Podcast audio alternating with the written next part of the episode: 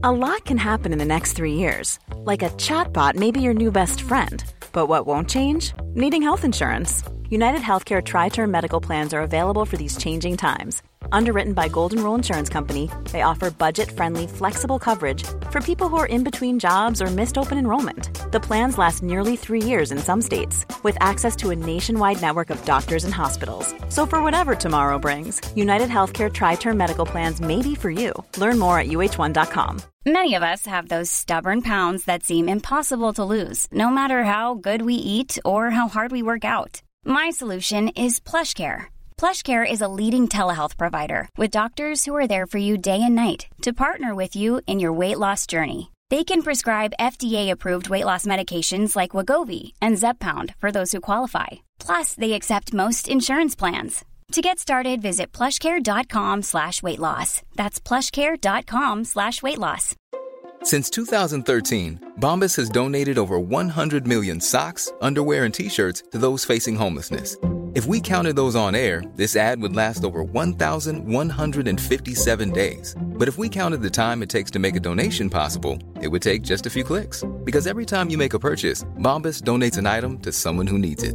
Go to bombas.com/ACAST and use code ACAST for 20% off your first purchase. That's bombas.com/ACAST, code ACAST.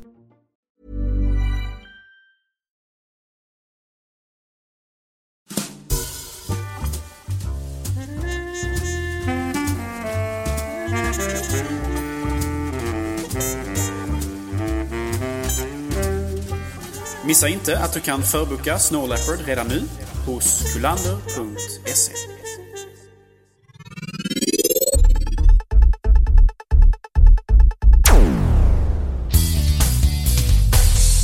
Hej och välkommen till Mac-radion, och inte helt oväntat så är det jag, Gabriel, och en härlig sommar som erbjuder denna härliga inspelning av Sveriges bästa poddradio.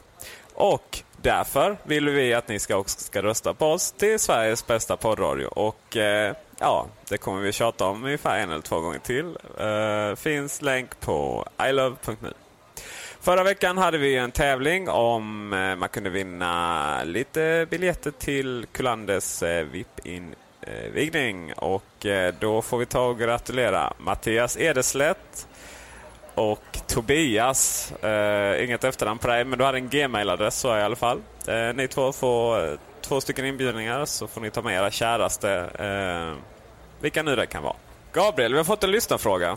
Eller vi har fått många lyssnarfrågor, och idag ska vi ta upp en av dem, nämligen vad står i:et för i iMac var först? Och i och med att du är den stora historieprofessorn här på Mac-radion, så får du ta det. Tack för den äran, Peter. Jag upplyser hemskt gärna våra kära lyssnare om detta.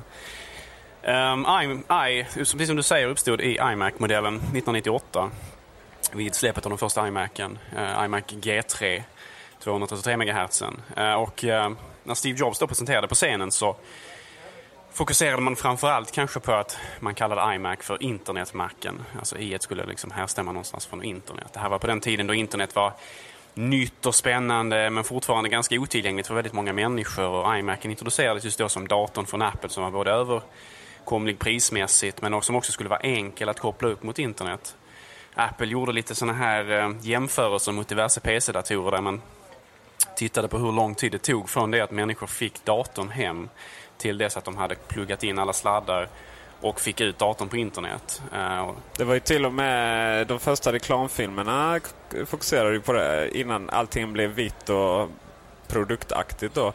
Så jag vet, den första reklamfilmen var en liten unge med sin hund jämfört med någon 45-årig tekniknörd som skulle komma upp på internet snabbast. Och det vet vi hur det gick såklart. Precis, det var ju en ganska gullig reklam det där. Och därav fick vi då iMac som ju hade färre sladdar att koppla in datorn, och skärmen satt ju ihop och högtalarna satt ju inte separat heller och så vidare och så vidare. En sladd in i väggen för ström, en sladd in i väggen för telefunktionaliteten, och sedan så kopplar man in mus och tangentbord och var igång. Ingenting man behövde installera, utan det skulle i princip vara redo att tuta och köra. Så där ursprungligen så är det åtminstone förklaringen på iMac som vi känner den idag, och i ett då att det kommer från internet. på själva introduktionen av iMacen och den här nya i-nomenklaturen, alltså namngivningen med i, så pratade man även om att det handlade om vissa andra ord eller ledord som hade varit liksom inspirerande för Apple när de valde i-et. Man kallade det, förutom då internet, så sa man att det var för individual, instruct, inform och inspire. Ganska så typiska, vad ska man säga, klyschor nästan, som man då har använt sig av för att motivera det här, den här i-namnshysterin som sedan kommer att bli. För iMac ursprungligen var ju internetkapabel, men sen kom iPod exempelvis, som ju inte hade något med internet att göra på väldigt, väldigt lång tid. Och Apple... Nej, men nu har ju den. Nu har den äntligen blivit det. Jag tänkte långt här, måste man säga. Jävla Steve, alltså. Han måste vara syns. Han är ju inte visionär för inget. Man har även använt det för att namnge exempelvis program, iTunes, iCal och så vidare. Vad tycker du om den? Vad tycker du om den här i-hysteri egentligen? Jag kan tänka mig att när jag kallar det för hysteri så ligger väl lite av mina värderingar redan i den uttrycket där. Jag kan ju tycka att det är väl på sin tid så var det ganska originellt och fräckt och så vidare. Men sen så har ju väldigt många andra utvecklare av både liksom viss hårdvara och mjukvara och så där kanske försökt slå mynt av det. Jag tycker att det gick till överdrift lite grann. Men jag förstår liksom tanken bakom det är på något sätt, tror jag. Alltså förutom då att försöka liksom anpassa den här nya inspirerande datorn till trenden som var på den tiden att man kallade datorer för internet, PC, capable och så vidare. Det är helt enkelt att man ville skapa en egen nomenklatur, alltså ett eget sätt att namnge sina produkter som gjorde att man kunde säga, exempelvis istället för att låt säga att det fanns program redan som kanske hette Kulander exempelvis, eller Chat för den delen. Så kunde man ändå ha det namnet, fast man bara satte ett i framför det, så blev det liksom inget strid om vem som hade rätten till det här namnet, alltså upphovsrätten till namnet exempelvis. Så blev det bara iChat istället då. Så det är liksom ett sätt att använda gamla namn på ett nytt sätt, och man kan ha egna produkter som namnges då, utan att behöva hamna i patentstrid om andra. Men man slutar väl med, bortsett från iPhone, så är väl inte så mycket Apple-namn som har fått i på sig. Jag tänker främst mjukvara. Vad har vi fått nytt? Safari är ju ett praktexempel kanske. Vi har ju alla nya funktioner i Snow Leopard, men också i Leopard. Tror du man har tänkt till där, eller har man på något sätt kommit fram till att hårdvara ska vara i, eller ja. Jag tror att man helt enkelt tröttnat på det lite grann, som jag sa, på grund av att också andra tillverkare börjat använda sig av det, och det har blivit lite utvattnat och det känns inte lika fräscht längre och sådär. Ett tag så kändes ju i som det var något man använde mest till konsumentprodukter, iMac, iPod, iLife-suiten och så vidare. Så att det var ju inte så mycket för professionella användare, därför så kan man ju säga att Aperture exempelvis fick ju inte ett i-namn och så vidare. Men på något sätt så har ju Apple övergivit den här, mer eller mindre övergivit det här sättet att namnge på ett ganska så, jag kan tycka det känns ganska så tacksamt att man gjort det på något sätt, för det känns lite överspelat vid det här laget. Men det var ju ett sätt att namnge som har tjänat dem ganska väl, och man har fått fram ganska många framgångsrika produkter genom det. Ja, man ju. Och om vi fokuserar på de olika då, internet, individual, instruct, inform, inspire. Om man tar bort instruct och inform, man pratar lite education-marknaden. Det tog också Steve Jobs upp. Men internet, givetvis, det har aldrig varit så enkelt att koppla upp internet fram tills dess. Och individual, Mac-användare är väl rätt individuella, det får vi säga. Så på den tiden. Inspire, har man inte inspirerat sina användare, så i alla fall inspirerat konkurrenterna. Det har ju onekligen kommit att många kopior, eller kom många kopior då, sen att ingen riktigt lyckades med sina Alt-1-datorer genom PC-världen, det är en annan sak. Sen får man säga, om man tar det till de andra produkterna, till iBook till exempel, med sina trådlösa nätverk som nästan var först av alla bärbara datorer. Det var ju oerhört enkelt helt plötsligt att springa runt och ha bärbart internet.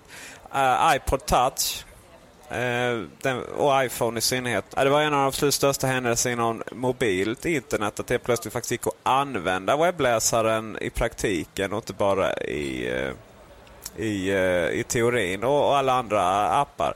Så att det har ju onekligen hållit i sig, och man får ju ändå säga att iPhone kanske inte är så individuell. Jag vet inte hur många gånger jag råkat ta fel iPhone hemma, men inspirerande är den onekligen. Sen tanken har ju hållit i sig i alla fall. En av de stora sakerna med iPhones internet var just det att man hade det riktiga internet i fickan istället. För det var inte så många år sedan som internet för en mobil enhet som en mobiltelefon, det var någon slags anpassat internet för den liksom den lilla skärmen och den lilla enheten, och det var liksom internet som vi ser det med vanliga datorer. Men nu för tiden då så har det blivit mer och mer populärt att man faktiskt använder det riktiga internet istället för ett specialanpassat internet som kanske är mindre kompetent. Vilken tur att Flash inte tillhör det riktiga internet. Då fick de den kängan. Ja, jo, visst är det så, eller hur? Problemet med Flash är väl kanske det att det hårdvarumässigt kräver ganska mycket av datorn, och det kan ju till och med vara problem på en modern Mac nästan, alltså att Flash kräver så väldigt mycket resurser, och då kan ni tänka er själva vad det gör på en iPhone. Så att Apple vill väl kanske inte att Flash ska finnas kvar som en standard på grund av Adobes negligerande av Mac-versionen då, som har varit under all kritik under väldigt lång tid. Exakt, och sen så Flash rent generellt, jag ser hellre en värld där Flash försvinner än en iPhone får Flash, ärligt talat, för att den ska ju bara bort från internet. Internet går, och nu pratar vi framförallt alltså webbsidor då, går ju till att vara lite mer öppna, lite mer strukturerade, lite mer logiska, lite mer semantiska. Alltså att folk som kanske är både antingen döva eller blinda och andra problem, dyslexi och så vidare, och ja, då är ju Flash helt värdelös på alla sätt och vis egentligen. Även en internet där det någonstans handlar om att innehållet är det viktiga och inte formen. Och sen så går det givetvis att göra, det är väldigt viktigt att HTML5 nu, och som Safari är mer eller mindre fullt stöd för, där går det att göra nästan allting som man kan göra i Flash om man är riktigt skicklig. Jo, precis. Så den nya utvecklingen av HTML har ju fått väldigt mycket av de funktionerna som annars var exklusivt för Flash. Så att framtiden är förhoppningsvis i webbstandardens famn istället för då i Flash som är slutet och sådär. Så att visst så är det naturligtvis.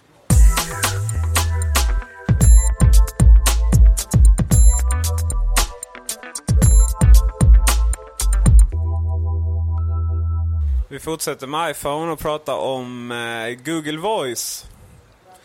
Det har varit lite kontroverser. Google Voice är för detta Grand Central, finns bara i USA, och det är tjänst hos Google när man kan samla en massvis med olika nummer i ett och samma, eller hur man vill distribuera det, och voicemail och en Grand Central helt enkelt av alla sina röstkommunikation.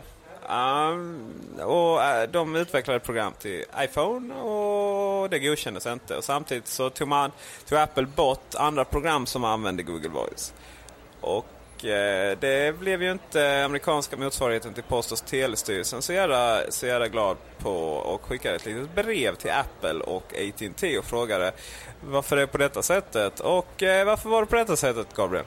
Överhuvudtaget de här svaret som Apple ger är väldigt intressant, och vi kan lägga ut en länk till det också på veckans podcastavdelning. För att liksom sammanfatta det så kan man säga så här att Apple hade invändningar mot det därför att det på något sätt tog över väldigt mycket av funktionaliteten som gör iPhone unikt. Apple menar på att man hade lagt väldigt mycket tid och resurser på att utveckla ett användargränssnitt för just telefonsamtal och sms och så vidare. Och så blir det också världens bästa telefon efter dessa försök. Precis, alltså man har lagt väldigt mycket resurser på det, och stor del av tjusningen med iPhone är just användargränssnittet och så vidare, och enligt Apple då så den här versionen, Google Voice-versionen då, skulle alltså på något sätt ta över den här funktionaliteten helt och liksom förändra användarupplevelsen i allt för stor grad på iPhone, enligt Apple då, till det sämre, så att man inte kunde acceptera den här applikationen på sin plattform, som ju är väldigt viktig för Apple, som ju är, och som är Steve Jobs hjärtebarn på något sätt. Alltså det är ju kanske mer till och med en Macintosh, iPhone, Steve Jobs, liksom hans framtidsvision. Som tidigare, som vi har diskuterat, så vår största kritik mot Apple är väl inte att man inte godkänner vissa program och sådär, utan bristen på öppenhet om det, och vilka att det känns lite godtyckligt, och den här processen, och allting är så hemligt, och man är lite rädd där, kan jag känna. Och det här var ju väldigt positivt. De företaget har öppnat upp sig allt mer och mer. Sen att det behövs en och annan bloggbävning runt om i jorden för att det ska hända är ju en sak. Men det är ändå kul sådär att företaget pratar. Och svaret kändes så väldigt tillfredsställande, eller hur? Jag kunde tycka det. Jag tyckte det är rätt så rimligt svar, även fast det är naturligtvis olyckligt att det är många människor naturligtvis vill ha den här funktionaliteten så att den inte fungerar. Vi får väl se om på något sätt Apple kan arbeta fram en lösning med Google ändå, så att man kan på något sätt bibehålla användarvänligheten, eller kanske till och med att man kan integrera det i Apples sätt att tänka på iPhone just och ändå kunna använda den här tjänsten. Det får vi ju se i framtiden. Det får vi verkligen hoppas. Och förhoppningen är ju, andra svar vi mindre tillfredsställande här med varför inte Sling Player fungerar, så tv över 3G-nätet finns bara i USA och även hemma hos mig då, kanske. Ja. Och det funkar inte alls över 3G-nätet för att Voice over IP, det vill säga internettelefoni, likt Skype och sådär, fungerar inte heller via 3G-nätet. Och det är ju bara en massa gnäll från operatören då, för att Apple, som de skriver, följer ju ändå användaravtalen som deras största operatör, AT&T, då, har. Förhoppningen är ju att man bara kan slippa alla de här operatörerna, sälja, ja givetvis det här med låsta iPhones är ju helt barockt ju. Apple borde ha tillräckligt stor självtron och bara släppa dem loss och sälja dem som iPod, och sen får man stoppa in vilket simkort som helst. Men nu gör man inte det. Jag hoppas att man kommer göra det. Men jag hoppas också att man kommer gå ett steg längre. Att operatörerna bara blir som Banverket, tar mig tusan. De erbjuder infrastruktur och det får de göra bra. Och sen slutar de gnälla om alla sina tjänster och att de vill ha massa betalt för flera hundra äckliga kronor i månaden för att skicka med sms. Nu tänker jag på AT&T här som har väldigt mycket dyrare avtal än vad vi har i Sverige. De har sms-paket. Men det kostar ingenting för en operatör att skicka ett sms genom nätet. Det hör som 0,någonting öre. Så där. Det är helt, ja, de har ju så stor avans på det så det är skrämmande. Alla de här, det ska bara bort. Operatörerna, de ska erbjuda grundstommen, de ska erbjuda ett nät helt enkelt. Och sen så ska man få använda vilka tjänster man vill få ringa med. Och därför tror jag någonstans att Apple gärna vill också rätta, för de är nog rätt trötta. Det märktes ju på när de presenterade iPhone OS 3 att de var lite trötta på AT&T sådär, de ville inte riktigt prata om det. Och därför så Google Voice en ganska bra grej. Det ska ju integreras i iPhonen och så blir det mycket mer på användarens villkor. Det blir mycket mer på Apples villkor. Och man är inte bunden till dåliga avtal med AT&T. För det är ju så att iPhone har vissa saker sämre än andra telefoner. Ja, det är uppenbart. Jag menar, andra telefoner har mycket teknik som helst. Men just det här som iPhone är så bra på, användarupplevelsen, är sämre på iPhone än mycket annat. Av den enkla anledningen att vissa program inte får användas fullt ut på grund av det dåliga nätet. Jag menar, just det här med till exempel Sling Player, att man kan titta på TV på iPhonen. Kan man bara göra det under trådlösa nätverk, då är ju den funktionen ganska kripplad, om man säger så. Den är till och med ganska ointressant, för att just när man sitter där på bussen och har som tråkigast och vill titta på Antikrundan, då tror jag inte det finns något trådlöst nätverk mitt ute på motorvägen mellan Malmö och Lund kanske. Så att det där måste de ju lösa. Jag tror det är på gång. Rykten är där att Apple förhandlar med Verizon istället om den beryktade iTablet, som ingen egentligen vet någonting om. Går ju, eller har gått väldigt hårt, vilket förhoppningsvis skrämmer till lite och de kanske skärper sig. Det är också så löjligt så här att anledningen att de har sådana här villkor då, AT&T, på iPhonen, det är att iPhone räknas inte som en mobil. För att på de andra mobilerna där är det okej att använda de här programmen som tar lite mer bandbredd. Men iPhone är ingen telefon utan det är en bärbar dator eller handdator. Och då är det andra saker. Alltså avtalstext och amerikansarna kan man ju bli helt galen på ibland. Det ska bli intressant att se om nu Apple på något sätt får någon slags deal igenom med Verizon på den här tableten som vi har pratat om att man kanske kommer att släppa. Vad kommer hända med avtalet vad gäller iPhone och AT&T då? Jag menar, på något sätt, låt säga att man nu, att de som även äger en Mac och de som även äger en iPhone även kanske vill köpa en tablet. Ja, då har man helt plötsligt en situation där man har ett företag då för att använda sina mobila tjänster i form av iPhone, och sen så kanske man då måste skaffa ett konto hos Verizon också för att använda iTablet. Det blir väldigt förvirrat helt plötsligt om man kan liksom, man helt plötsligt måste vända sig till flera leverantörer bara för att kunna använda Apples produkter. Vi får väl se hur intressant tableten blir för en iPhone-användare, om det är så att tableten vänder sig till en annan marknad, en annan sorts kund, eller hur det nu blir med det. Om den överhuvudtaget existerar. Såklart, det är alltid det som... Jag fick ett intressant tips från en läsare om en som har gått igenom och massakrerat hela tabletryktena. Och inte bara det att Apple har sagt att det aldrig kommer hända, utan också det här med hur man löser olika problem och så, och att Apple inte skulle lösa det som andra och sådär. Antagligen kommer vi gå igenom den nästa gång lite mer, men det ska vara väldigt viktigt att poängtera att vi vet ju faktiskt ingenting än så länge. Och en dementi från Apple om att en sån produkt är på väg, det kan lika så vara en bekräftelse på att den faktiskt är på väg. Apple har ju en historia av att dementera ena fram till den dagen de faktiskt släpper produkten egentligen. Så att det finns ju inga garantier bara för att Apple sagt nej. Om man tittar på det som du pratade tidigare om, att man gärna vill att iPhone ska släppas fri så att man har den tillgänglig på alla nätverk. Man kan köpa den i butik bara och betala fullpris och sen så använda den med vilket nätverk man vill. Det är ju en ljus och förhoppningsfull framtid att vi kan ha det så. Jag tror att en av de stora kraven på iPhone då, innan det kan bli verklighet, är att den faktiskt blir billigare att köpa och att tillverka. Därför att som det är idag, så de här så pass dyra telefoner som en iPhone faktiskt är, den kostar väl ändå i Sverige kanske 7 000 kronor ungefär om man ska betala den kontant, teoretiskt sett, om det var möjligt. Då på något sätt då är den här versionen där man köper den genom en teleleverantör och där man betalar mindre, fast man betalar mindre kontant och sen så betalar man över tid istället, någon slags avbetalningsplan som vi har då i Sverige räntefritt. Det är väl egentligen det enda sättet att konkurrera, därför att det är inte så många människor som har kanske 7 000 kronor att lägga på en sån här telefon direkt. Även, det finns ju naturligtvis, men väldigt många människor är nu väldigt mer har mer möjlighet att köpa telefonen så här subsidized, som det heter på engelska, så att man betalar den över tid istället. Så jag tror att en nyckelsak som måste ske där, det är att priset måste komma ner på den. Precis som iPoden började vid 5-6 000 kronor när den släpptes, och nu är den ju ner i under 1000-lappen om man köper de absolut billigaste varianterna, och det finns ingen över, är det 2,5 nu kvar längre. Den dyraste är väl, ligger där omkring någonting, iPod Touch. Det är något sånt, ja.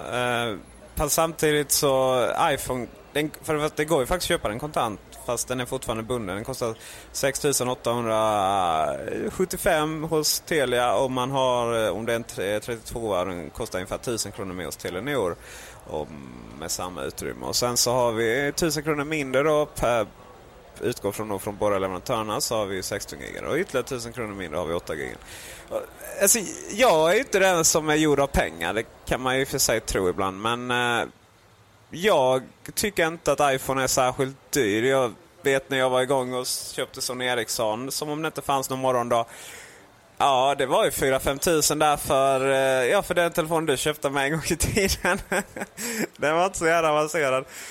Telefoner är ju dyra, och just iPhone används ju, ersätter ju också väldigt många produkter. Det kan ersätta både bärbar dator och iPod. Så att, jag vet inte tusan om det är ett stort problem sådär. För att, och sen min erfarenhet är när man pratar med folk och man läser på forum och sådär, att folk ändå helst av allt skulle vilja köpa dem cash. Ja, det får återstå att se. Har man nu någon möjlighet att göra det som du säger i Sverige, man kan köpa dem kontant, men förvisso bunden ändå, men jag tror inte väldigt många människor gör det som det är idag. Jag har inte sett några siffror på det alls. Jag tror inte Telia och de andra går ut och berättar. Nej, de går inte ut med någonting sånt, nej. Precis, av konkurrensskäl naturligtvis. Men jag tror inte att den överväldigande majoriteten av människor faktiskt betalar den kontant och sen så använder vilket konto som helst eller vilket avtal som helst. Utan jag tror väldigt många människor köper den för ett par tusenlappar kontant, och sen resten så lägger man då på den räntefria avbetalningen som är. Ja, problemet är ju att många inte har möjlighet att välja av logiska anledningar då, va? Företagen har i väldigt stor utsträckning bundna avtal, och även det finns ju många använder i de här, Springmobil finns, och många använder Tele2, och väldigt många propositioner också märkt använder Tele2. De har ju väldigt billiga superavtal. Sen att man inte har någon täckning någonstans, nej, så är det ju givetvis inte. Det är ju gammal myt. Tele2 är ju faktiskt samma trägernät som Telia. å andra sidan så diskussionen är ju väldigt teoretisk med tanke på att det finns ju inte jävla iPhone att köpa överhuvudtaget, känns det som. Jag köpte en iPhone från 3 till syrran och hon... jag beställde den för 2 veckor sedan. Nu fick jag ett mail och sa du är 300 i kön och är det 3 veckor får jag vänta. Det är en 16-gigare dessutom. Det är de säljs ju mycket, de säljs ju färre än 32. Och 32 gig svarta verkar helt omöjligt att få tag på. De som vill ha en sån har ju fått gå ut och vänta hur länge som helst. Utom du, Gabriel, som fick tag på det. Och även jag, men jag är ju sån där ett svin som får det genom andra vägar. Så att, ja, diskussionen är verkligen helt teoretisk. Så att, ja, vi har helt enkelt ett par uppmaningar till gamla Jobs då, va? 1. Börja tillverka ännu fler telefoner, tack. Annars så kommer min syra tjata ihjäl sig. 2, släpp dem fria. 3, ja, se till att mobiloperatörerna får veta att de lever helt enkelt. Vältalat, Peter. Tack så mycket. TomTom har kommit till iPhone förresten. Nu märker vi byter punkt här väldigt trubbigt. Och alla har ju gått och väntat på TomTom. Och det verkar ju helt okej. Marco har gjort någon recension sådär. Men ärligt talat så jag är inte sådär... Det är ingenting jag ligger bakom om på nätterna. Så det gör jag däremot till nästa punkt. Men det kommer vi snart till. Ja, visserligen kunde man ju säga att GPS passar mig. För att jag har ingen egen bil. Utan dels så har vi ju tjänstebilar på jobbet som vi använder. Eller vad man kallar det. Och dels så har jag bilpool. Så det står lite bilar här utanför faktiskt. Så tar man... lite olika bilar helt enkelt beroende på vad man ska och ärende och så. Så där kan man säga att det passar jättebra med att ha någon form av GPS i iPhonen då. Men hade jag haft en egen bil då hade ju den varit inbyggt på 2 röda sekunder kan jag säga. För att det här med att man har sin GPS och försöker man hitta någonstans mitt i och så ringer det. Ja, vad händer då? Jo, det avslutas. Och så är det ett viktigt samtal så tar man det och så snurrar man runt där. Och så, nej, vissa saker känner jag att jag vill ha separat, ärligt talat. Och för mig som har ett lokalsinne, jag kan ju fasen hitta en Netto-Net-butik i inre Norrland om jag skulle vilja det. Ja, det räcker med att ta en titt på hitta.se och därefter så knappar jag bara in det i iPhone så har jag ju på Google Maps-kartan. Jag inser att alla är inte lika perfekta som mig här i världen och kanske inte därmed har lika bra lokalsinne, men hur jag kan inte fråga så mycket. Ni får gärna kommentera det hur ni känner och har en TomTom och Navigon och de här i telefonen samtidigt då som att man kanske ska ha den till annat. Men jag kan fråga dig direkt där, Gabriel, har du ens körkort förresten? Ja, Peter, jag har körkort men däremot ingen bil, så frågan är väl inte så aktuell i mitt fall heller. Däremot kan jag verkligen säga att GPS är verkligen trevligt att ha när man väl är ute och kör. Det är ju verkligen en livräddare i många fall. För oss som inte är lika perfekta som dig och inte har det där lokalsinnet och den naturliga intuitionen för landskap och så vidare, så kan det vara ganska skönt att ha en GPS att lita sig tillbaka på. Jag hade väl haft det i min iPhone om jag nu hade haft en bil, det vill säga. Ja, men är det... Alltså det är inte så att jag så sitter och raljerar för någon 7-kronors program så. Jag känner väl lite att är det värt 900 spänn till iPhone? Är inte det vad en GPS kostar? Ingen som helst aning. Men jag kan ju hålla med dig i en kritik där att exempelvis om man har iPhone i bilen så kanske man har kopplat den till stereon och spelar musik och så vidare.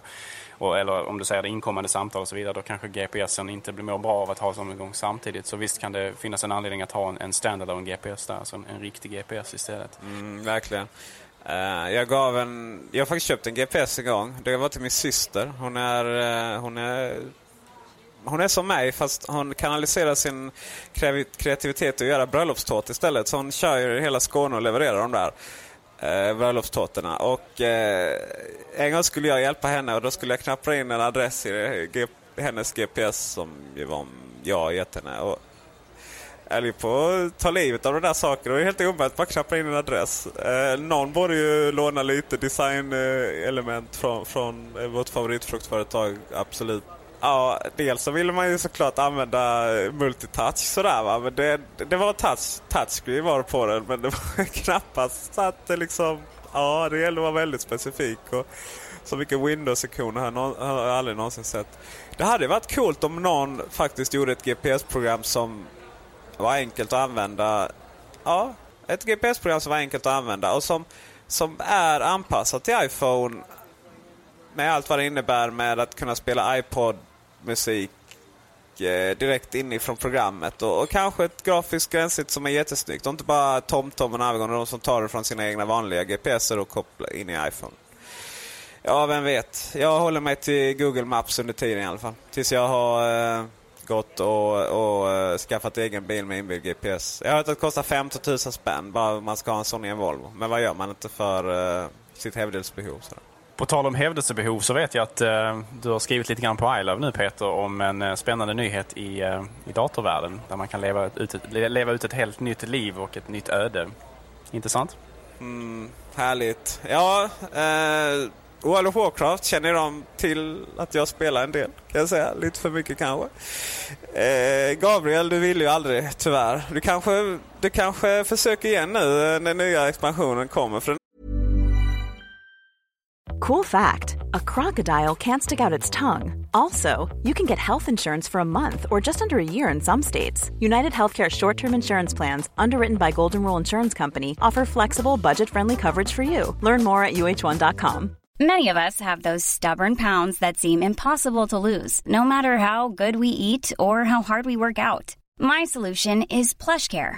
PlushCare is a leading telehealth provider with doctors who are there for you day and night to partner with you in your weight loss journey. They can prescribe FDA-approved weight loss medications like Wegovy and Zepbound for those who qualify.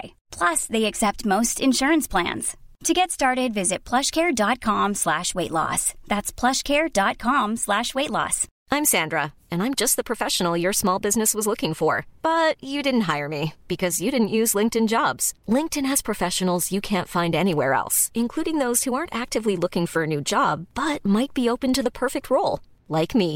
In a given month, over 70% of LinkedIn users don't visit other leading job sites. So if you're not looking on LinkedIn, you'll miss out on great candidates, like Sandra. Start hiring professionals like a professional. Post your free job on linkedin.com/people today.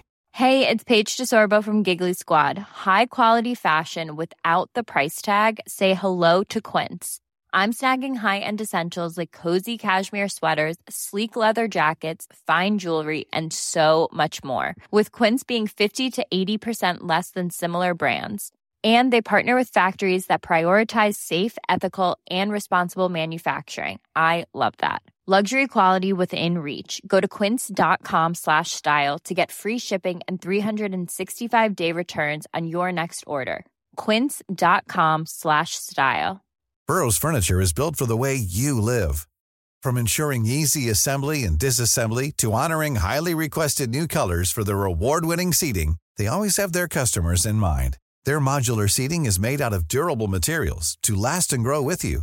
And with Burrow, you always get fast, free shipping. Get up to 60% off during Burrow's Memorial Day sale at burrow.com/ACAST. That's burrow.com/ACAST. burrow.com/ACAST. Nämligen så att tredje expansionen till World of Warcraft, och det är väl enda online-spel som har överlevt tre expansioner, kommer, och jag tycker det är riktigt spännande. Jag vet inte hur mycket folk är intresserade av spel här på ni som lyssnar på Mac-radion, men det återstår att se, så ni får gärna kommentera det. Nya saker, nya raser, nya världar. Gamla världen blir lite annorlunda, det blir lite vulkaner och sånt där, va? För att expansionen heter ja, du som kan din engelska, hur uttalar man det? Cataclysm. Tack så mycket. Och jag ville väl egentligen ta den här nyheten i akt och ställa en fråga då till alla gamers som lyssnar på oss. Om det skulle finnas intresse att skapa en Mac-radion-klan. Och då tänker jag väl inte World of Warcraft först då, utan kanske Call of Duty 4 och efterkommande spel. Du ser glad ut. Call of Duty 4 på Macintosh är en väldigt angenäm upplevelse, precis som på PC:n. Det ser väldigt bra ut och det fungerar väldigt bra även på inte Mac Pro-hårdvaran, så att man kan även spela det på en laptop med väldigt bra prestanda. Så det är väldigt väl gjort utav Aspire, har för mig att de företaget heter som tillverkat det. Härligt. Om det finns intresse, ni får gå in och kommentera det. Det vore rätt roligt om vi kunde ta död på varandra så här på helgerna. Tyvärr hinner inte jag personligen spela så mycket på kvällarna, för då sitter jag ju med mitt andra jobb, det vill säga det jag gör nu. Mm. Men på helger och sådär så kan det vara väldigt kul, i alla fall i väntan på nya expansioner till World of Warcraft. Vi går vidare och pratar om snökatter. Och ja, 28 augusti verkar, det kommer ju allt närmare och närmare. Det är det på fredag nu. Och det känns väldigt nära faktiskt. Och den svenska butiken har inte ens börjat ta förhandsbokningar, som jag förstår saken rätt. Men är svenska Apple Store. Vi har gjort på Kulander då, som vi alla känner till. Men det amerikanska har gjort det, och Apple Store, först var det UK och sen var det Kanada och sen var det USA som helt plötsligt satte datumet 28 augusti att det skulle levereras. Och det är ju lite nice. Det verkar vara någon som har skrivit fel. I slutändan så vet vi att de bästa riktigt sprider Apple själva när de går ut och lägger massa konstiga saker på sina webbsidor och sådär. Man tog bort det snabbt och skrev september igen. Men sen nu har folk... fått att sina orderbekräftelser har gått ifrån att vara just orderbekräftelse till beställningar, vilket gör att man inte kan avbeställa det. Eller man kan inte ändra sin beställning i alla fall. Slutligen så har det ju kommit upp väldigt... Ja, vi har ju sett grafiken i och för sig på skivorna, om det nu är den. Men det som motsäger det nu är att det ryktas om en ny version. För alla ni som har piratkopierat den versionen som ryktas var GM, ni kanske har gjort något dumt då. För det ryktas alltså om en ytterligare en version med adressboken är lite annorlunda. Det är ju så lätt att photoshoppa saker och ting nu för tiden, så det betyder kanske ingenting överhuvudtaget. Sen bör ni inte piratkopiera Snow Leopard, för ni bör köpa det. I och med att den som billig uppdatering, så får ni fina kattinspirerade skivor och har i bokhyllan. Det ryktades ju nu också om att det var någon snubbe, jag tror det var i USA, som hade fått en Mac Mini som han hade beställt med återställningsskivor som innehöll Snow Leopard. Det återstår naturligtvis att säga om det är sant eller inte. Det kanske inte går att bekräfta heller, men det är också ett av de mer nyliga ryktena.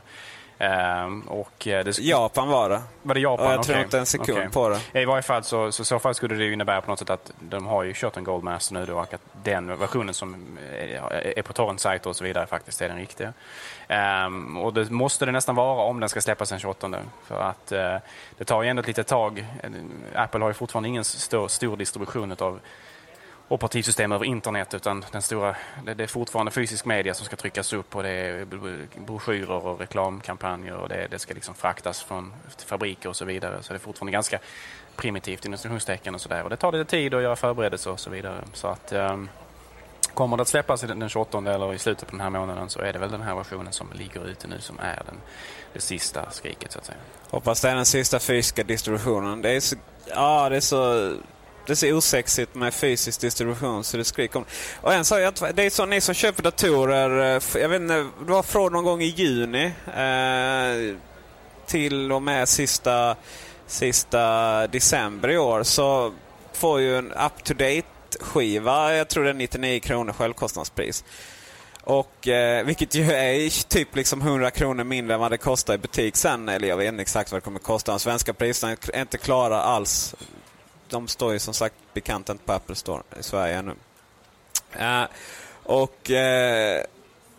Där fattar inte jag. Ja, 99 kronor självkostnadspris. Och det är säkert självkostnadspris också. De ska tryckas upp och de ska hanteras och de ska skickas från Irland eller vad hela föreningen de har sitt lager nu. Och varför kunde man inte bara enkelt få en kod som de gör med iWork? Knappra in och så är saken biff sådär. Nåväl. Det kommer väl i nästa katt, som ju givetvis blir bondkatt då, som vi alla gått och väntat på ända sedan. Istället för Lion så blir det bondkatt alltså. Ja, Lion. Alltså Lion. Ja, det är väl den riktigt stora katten som de har kvar. Det finns kanske några andra också, men ja. Det är väl den alla har väntat på att de ska namnge någonting till, men det kanske det är ju katternas kung, så att jag vet inte. Det kanske blir sista versionen av kattnomenklaturen. Men spännande i varje fall, vi får väl se. Den nya versionen av Snow Leopard verkar väldigt lovande. Även fast inte så mycket har hänt för användarsynvinkel, så att säga. Så att det är någonting att se fram emot. Jag och säkert många med mig kommer ju köpa den här versionen där man kan få med iLive 09 och iWork 09 också i ett paket, som ju är ett väldigt fördelaktigt sätt att införskaffa MacOS 10 på. Just det, och det ska sägas att ni tänker på det också när ni köper, att Snow Leopard är en uppdatering. Det är alltså en jätteuppdatering. Det betyder av just Leopard. Det betyder att om ni har Tiger installerad på datorn så kommer det bara hej då. Det kommer inte fungera. Och nu är det så här att som du vet så funkar inte Snow Leopard på icke-Intel-burkar, sådana gamla PowerPC-åbäken som står i våra hem. Jag har en kub som sagt. Och därmed utsluter det väldigt mycket missförstånd. Men de första MacBookarna och även MacBook Pro kom ju faktiskt med Tiger. Vilket gör att har ni en sån, då måste ni köpa det här boxsetet. För att då är det nog fullversion, om jag har förstått saken rätt. Men har ni Tiger så kan ni alltså inte köpa uppdateringen.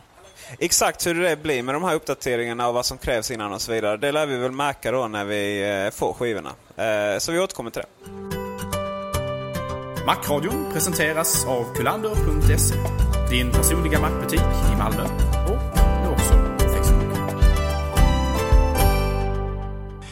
Och från Snow Leopard så går vi nu vidare till en liten annan intressant aspekt. Jag vet att du, Peter, du är väldigt teknikentusiast, precis som många av våra lyssnare.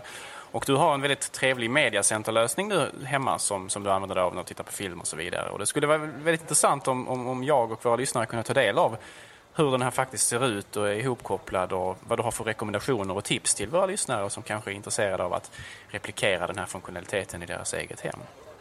Tack så mycket. Jo, som många har ni ju följt mina äventyr här med de olika lösningar och så vidare. Jag har ju haft Mac Minis och... jag vet inte, bara en dator ett tag och en kub och annat och sådär va. Jag har ju ett mål, det är på något sätt att vardagen ska gå ihop, och då kan jag berätta lite om min familjesituation. Den är inte så stor, min familj. Jag har en söt sambo som jag tycker rätt mycket om faktiskt, sådär. Hon är förut på Kärö nu och med hela internets nördar, Kärö i Blekinge.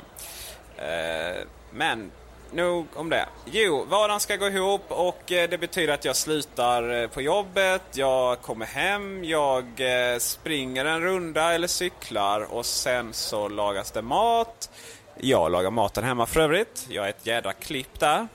Och därefter så sätter vi oss framför tvn och tittar på någon av våra favoritserier. Och som ni alla vet så, om man vill titta på sina favoritserier när man vill, så då är det ju knappast live-tv som gäller. Så jag har ingen kabel-tv eller sånt där, utan jag har ju bara de vanliga gratiskanalerna som ingår i, man betalar dem på något sätt i hyran då, eller i avgiften här i bostadsrätten. Och jag gör så, när jag kommer hem så tar jag min Harmony fjärrkontroll. Det är alltså Logitech som gör den. Trycker på Activities och sen så väljer jag Mac Mini. Och då startar min tv, min hemmabio, och sätts in på rätt kanal. Hemmabion byter till rätt ingång på den, och tvn i teorin så byter den kanal. Men jag har en gammal plasma-tv som är jättekass, så den får jag tyvärr trycka på en knapp till för att byta till rätt kanal på. Därefter trycker jag på så Mac Mini går ut från vila, för den sätts nämligen automatiskt till vila. Och därefter så klickar jag fram en meny där jag kan välja program. Jag har inget tangentbord och mus kopplat till Mac Mini överhuvudtaget. Och jag får fram en meny och så väljer jag Plex, och så startar jag Plex.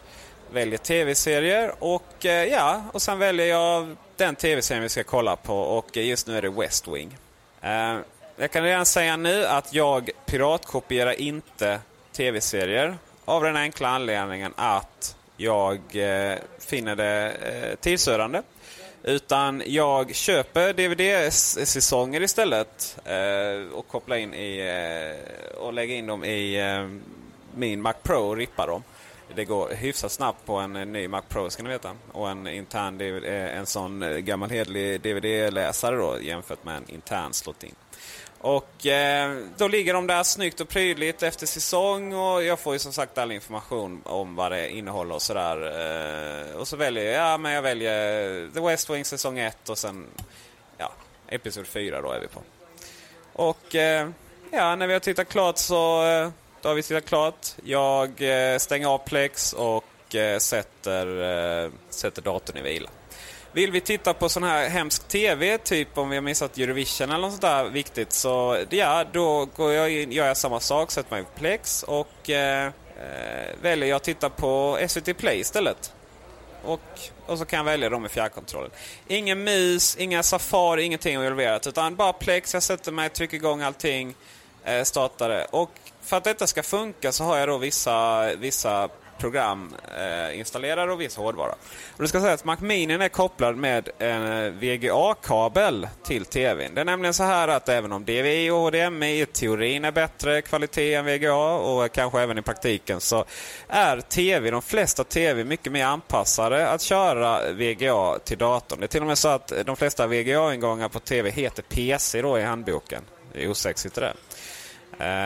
Men då, bilden blir nämligen perfekt då. Kör jag DVI eller HDMI, då blir bilden antingen för stor eller för liten. Det finns nämligen i skärminställningar så finns det under alternativ maximera bilden, och då kan man göra det. Då maximeras bilden, men då försvinner både dockan och menyn längst upp.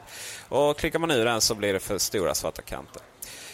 Harmony fjärrkontrollen tog jag upp där, så multifjärr som man programmerar. Den stödjer alla enheter i hela världen, och gör den inte det så kan man då ta ut instruktioner från den gamla fjärrkontrollen.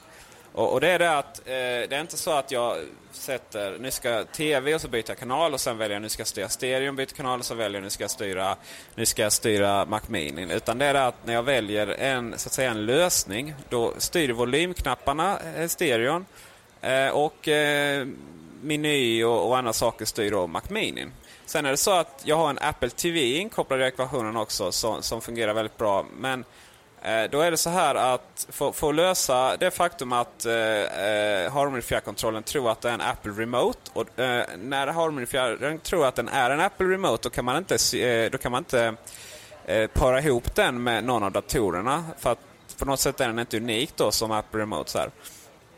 Och då har jag sagt till Apple TV:n att den inte ska svara på någon Apple Remote överhuvudtaget, utan den ska, och sen har jag sagt till Harmony fjärrkontrollen att just i detta fallet är du en pionjär fjärrkontroll till någon gammal DVD-spelare.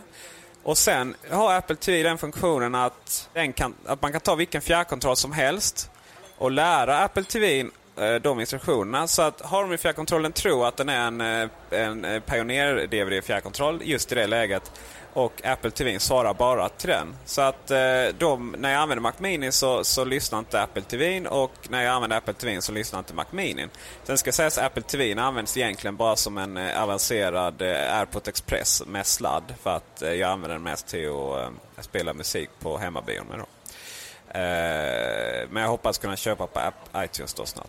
Men det här med att jag sen slipper att använda fjärrkontroll och mus, för vad händer om hur startar jag programmet till exempel? Det kan man inte göra med en Apple Remote. Eller hur om programmet kraschar, för det händer att Plex gör det. Hur stöter jag om det då? Sådär. Jo, det finns något som heter Remote Buddy, som är ett sjukt trevligt program. Det gör nämligen att när jag klickar på meny, så istället för att frontrow kommer, så kommer den här lilla menyn upp med de programmen som jag vill ska finnas med där. Och sen så kan jag starta dem.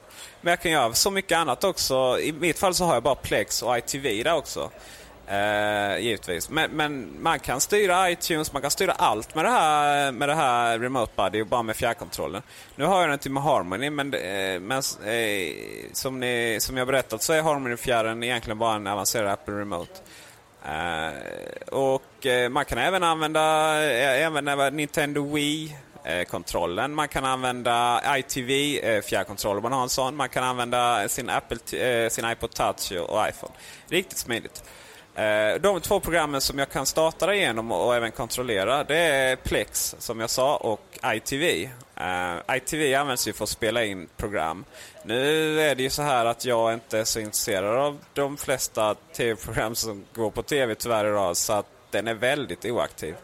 Men det går i alla fall, så jag kan switcha mellan de här programmen. Och det är så skönt att ta någon tangentbord och mus, för det är det som har varit mitt mål hela tiden, att jag inte ska ha någon sån dator i vardagsrummet, utan det ska bara vara att klicka på en knapp, grejerna startar, enkelt. I Plexen, så var kommer filmerna och tv-serierna ifrån? Jag har gigantiskt mängder sådana nu, och rippar från DVD-skivorna, och Ja, det har jag ju berättat innan att jag använder en RediNAS nu. Förut hade jag en kub med externa hårddiskar, men det funkade så där. Och jag menar, det måste ju dratt ström.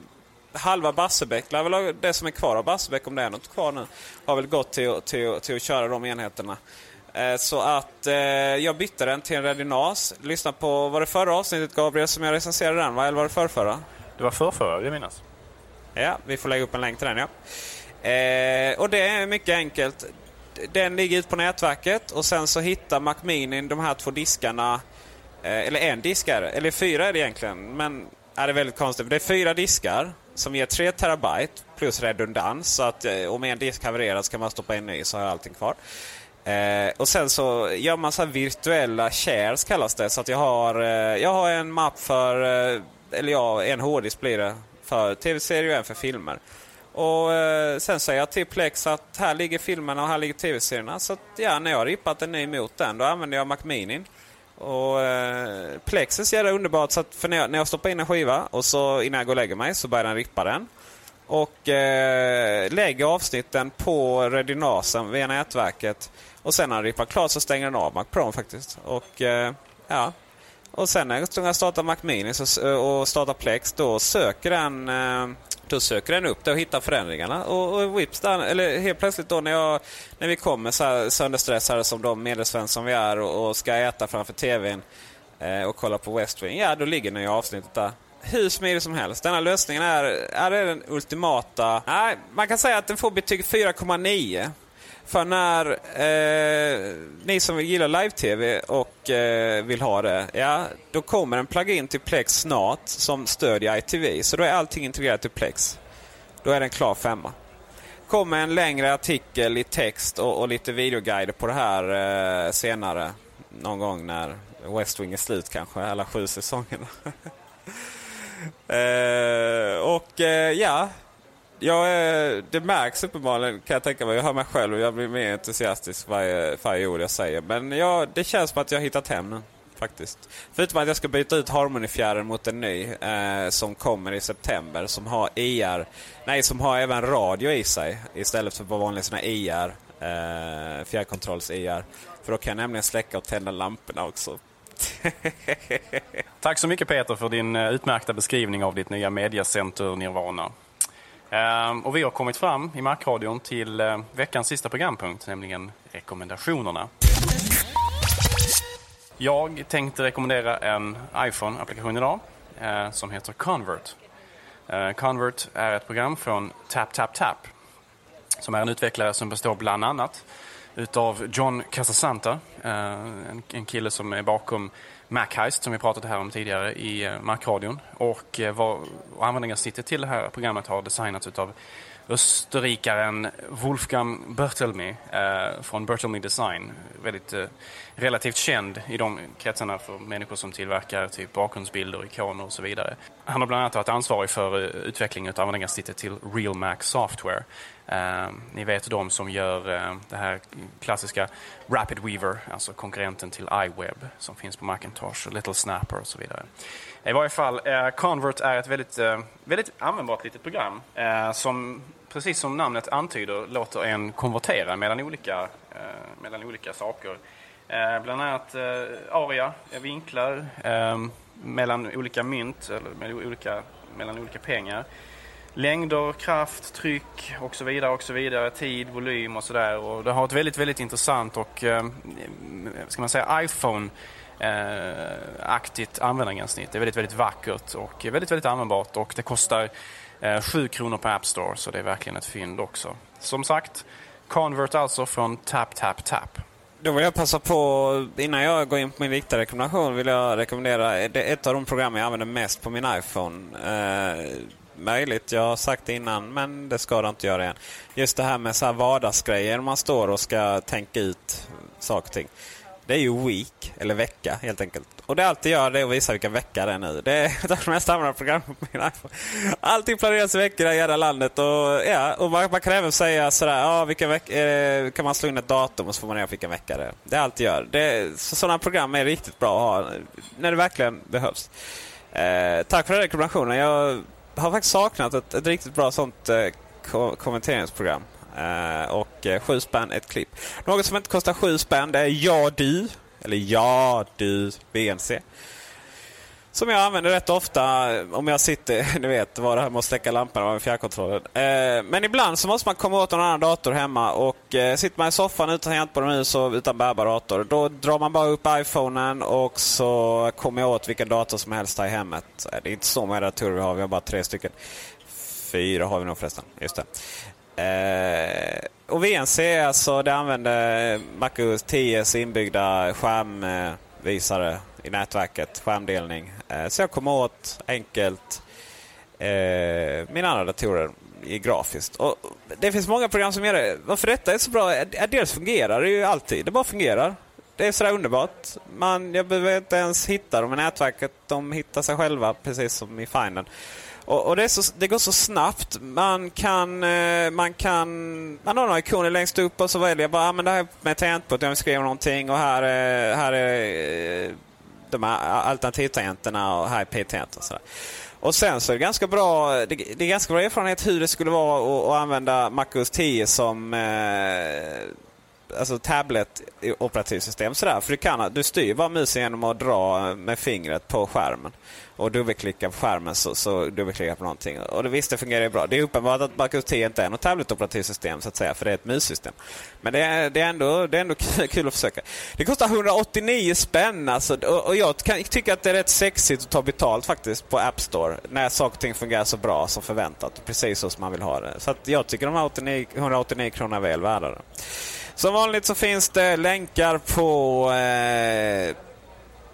macradion.se, senaste avsnittet, och gå in och köp, handla. Vi får jag har haft idéer om att lägga in trade-double-länkar på alla länkar, för det är nämligen så att vi skulle kunna få betalt från rekommendationerna, men jag tror inte vi ska göra det, för att då skulle det vara någon som kunna tro att vi är mer köpta än vad vi redan är av alla våra sponsorer. Tack så jättemycket alla lyssnare. Vi älskar er och ni är bäst. Och jag har glömt gratulera min favorit kombinerad World of Warcraft och Mac-radion-lyssnare Mattias för sin 3:e son. Och jag vill också tacka ni som har dykt in på Kulander och pratat med mig. Och det är alltid roligt att se hur ni ser ut i verkligheten, höll jag på att säga. Vi har alla er Malmöbor, men givetvis jag har träffat trevliga människor från Dalarna som kom in och körde hela vägen för att hört Kulander. Jag vill också tacka Christer som... Christer Ekström som var med en gång i Mac-radion och pratade om hur det är att använda MacOS 10 som synskadad. Han har varit inne 2 gånger och lånat min iPhone och visat hur det fungerar med nya hjälpmedel för synskadade och använda iPhone. Och det funkar jättebra faktiskt. Riktigt bra. Han kommer faktiskt förhoppningsvis redan i nästa avsnitt och göra en recension av det där. Så stort tack till alla er och alla andra som inte har kommit in och träffat mig ännu. Och tack till dig Gabriel. Och tack till dig Peter. Tack. Och tack Andreas Nilsson. Och med det sagt så rösta på oss i Svenska poddradioprinset 2009. De här Mammas nya kille, det är något humorprogram i P3 visst. Jag lyssnar inte på humorprogram sen här i domstolar. De har gått om oss i Sveriges bästa podcast, så att vi behöver verkligen rösta nu. Om ni tycker vi är värdare förstås. Det ska inte bara rösta för att vi ber om det, eller för att vi tycker. Älskar ni Mac, rösta på Mac-radion.